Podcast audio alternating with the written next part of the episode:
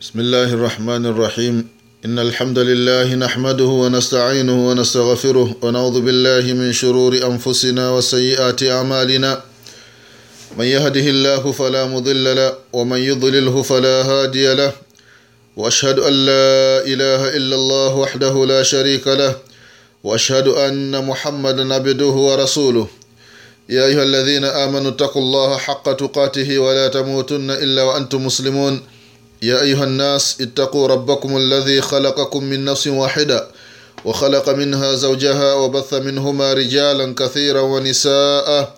واتقوا الله الذي تساءلون به والأرحام إن الله كان عليكم رقيبا. يا أيها الذين آمنوا اتقوا الله وقولوا قولا سديدا. يصلح لكم أعمالكم ويغفر لكم ذنوبكم. ومن يطع الله ورسوله فقد فاز فوزا عظيما. أما بعد فإن أصدق الحديث كتاب الله وخير الهدي هدي محمد صلى الله عليه وسلم وشر الأمور محدثاتها وكل محدثة بدعة وكل بدعة ضلالة وكل ضلالة في النار. نعوذ بالله من النار. إخواني في الله أوصيكم ونفسي بتقوى الله فقد فاز المتقون.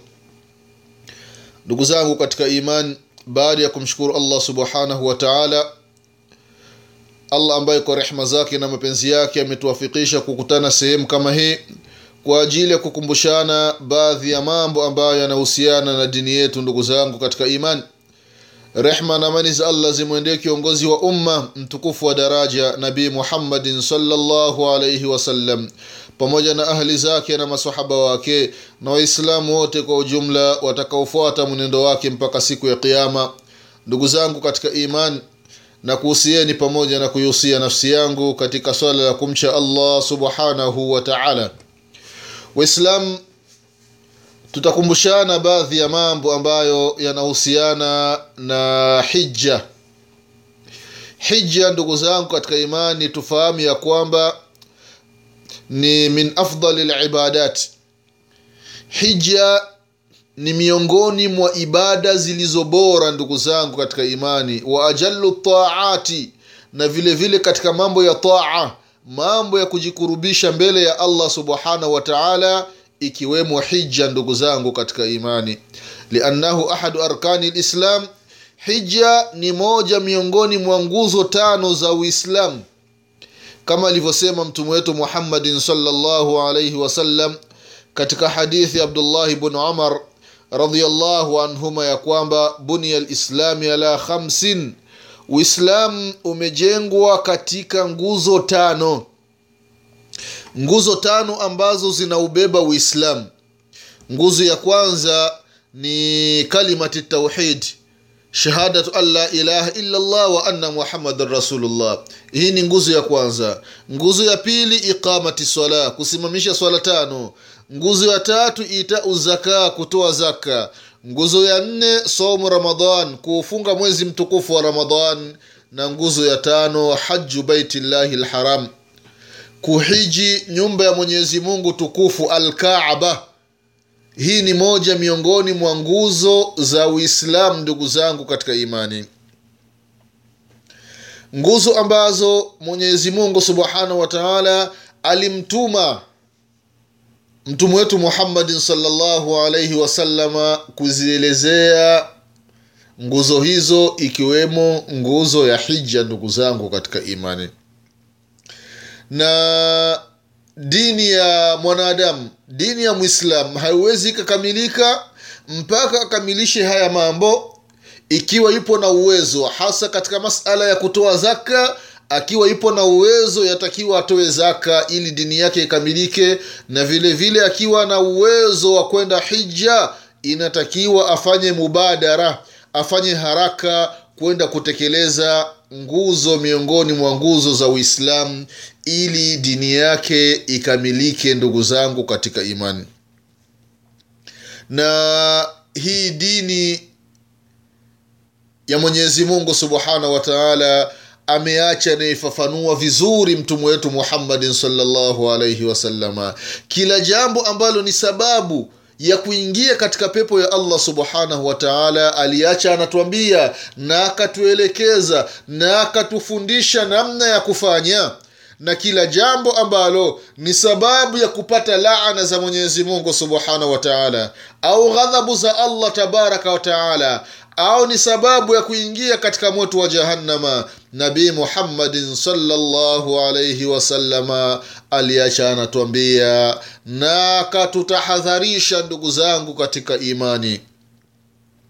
Waislamu ibada yoyote ambayo binadamu anajikurubisha kwa mwenyezi mungu subhanahu wa taala kutokana na ibada hiyo haiwezi ikakubaliwa mbele ya allah subhanahu wa taala isipokuwa pale tu patapopatikana mambo mawili ndugu zangu katika imani ndio anasema wanachuoni wa sheria ya kwamba la yastaqim altaqarubu ولما كانت العبادة لا يستقيم التقرب بها إلى الله ولا تكون مقبولة إلا بأمرين ibada yoyote haiwezekani ikawa sawasawa ikakubaliwa na mwenyezi mungu subhanahu wa taala ukalipwa wewe mwenye kufanya ibada hiyo isipokuwa jitahidi ndani ya ibada yako yakamilike mambo mawili ili iwe ni sababu ya kulipwa na allah subhanahu wa taala. Ahaduhuma jambo la kwanza ndugu zangu katika imani alikhlas lillahi aza wajal bian yaksuda biha wajha allah waddara alakhira la yaksudu biha riaa wala suma jambo la kwanza ni mtu kuwa na ikhlas. Mwislam kufanya ibada ya aina yoyote kwa ajili ya allah subhanahu wa taala ikiwemo ibada ya hija ndugu zangu katika imani usifanye ibada ya hija kwa sababu ya ria. Hapana. Au kwa sababu ya sumaa watu wa kusifu fulani ni alhaji mama fulani ni bihajati. Hapana ndugu zangu katika imani. Ukifanya hivyo utakuwa umejikosea.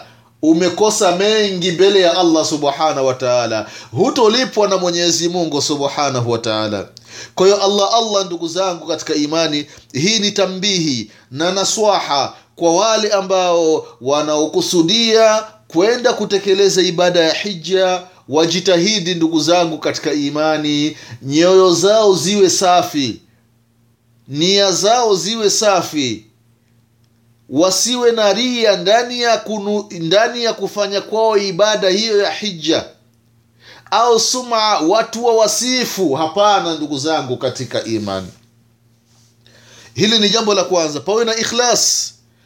Ibada hiyo uifanye kwa ajili ya allah subhanahu wa taala. Na jambo la pili wathani na jambo la pili itibai nabii salllahu alaihi wasallam fiha qaulan wa fila kumfuata na kumwiga mtume muhammadin salllahu alaihi wasallama kwa vitendo na kwa maneno ndugu zangu katika imani. Kwa sababu ibada ya hija kuna mambo ambayo aliyafanya mtume salllahu alaihi wasallama na akayaelekeza. Yatakiwa wewe mwislam ambaye unakusudia kwenda kufanya ibada ya hija ufanye ibada yako ya hija kama alivyofanya mtume wetu muhammad salllahu alaihi wasallama ili ulipwe na mwenyezi mungu subhanahu wa taala.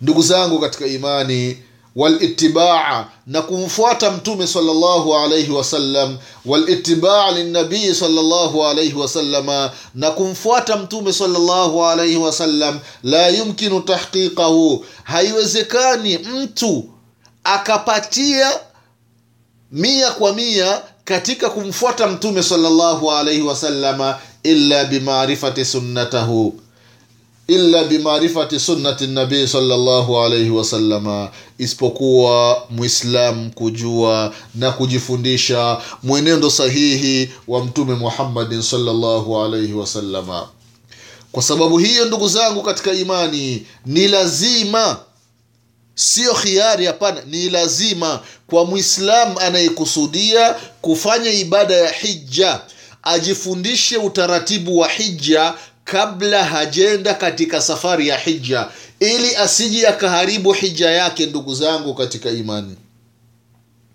Na kujifundisha mwenendo sahihi wa mtume wetu muhammadin salllahu alaihi wasallama na hilo haliwezekani isipokuwa kuwafuata wanachuoni.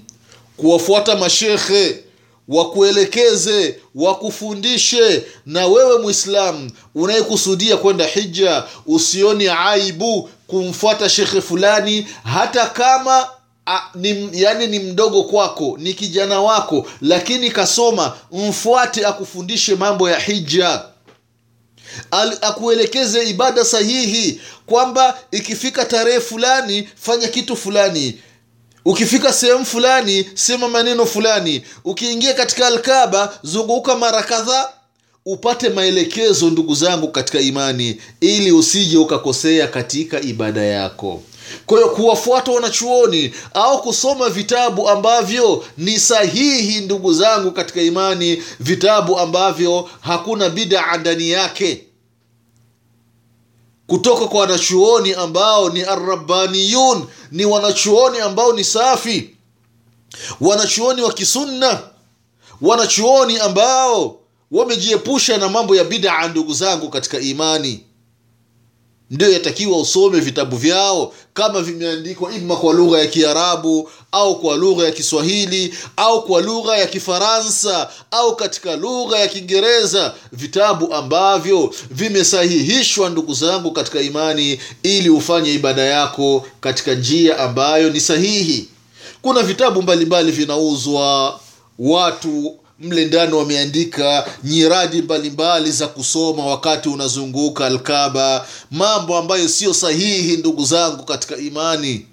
Hakuyafundisha mtume wetu muhammadin salllahu alaihi wasalama kwa allah allah ndugu zangu katika imani na kuhusieni pamoja na kuihusia nafsi yangu. Kwa wale wanaokusudia kwenda kufanya ibada ya hija waanze kujifundisha mambo ya hija kabla hawajaanza safari ya hija kwa haya machache ndugu zangu katika imani hii ilikuwa ni nasaha fupi. Tunamwomba mwenyezi mungu subhanahu wataala wale waislamu ambao wanakusudia kufanya ibada ya hija mwenyezi mungu subhanahu wataala awafanyie wepesi katika ibada yao na mwenyezi mungu subhanahu wataala awafanyie wepesi katika safari yao na vile vile wakusanye na wakutafuta pesa ambazo ni za halali. Kwa haya machache mwenyezi mungu atupe kila la kheri mwenyezi mungu atuepushe na kila shari mwenyezi mungu atusamehe madhambi yetu mwenyezi mungu atufufue siku ya kiama tukiwa nyuma ya mtume wetu muhammadin alaihi wasalama nasema subhanaka allahumma bihamdik ashhadu an la ilaha illa anta أستغفرك وأتوب إليك. سبحان ربك رب العزة عما يصفون وسلام على المرسلين والحمد لله رب العالمين. والسلام عليكم ورحمة الله وبركاته.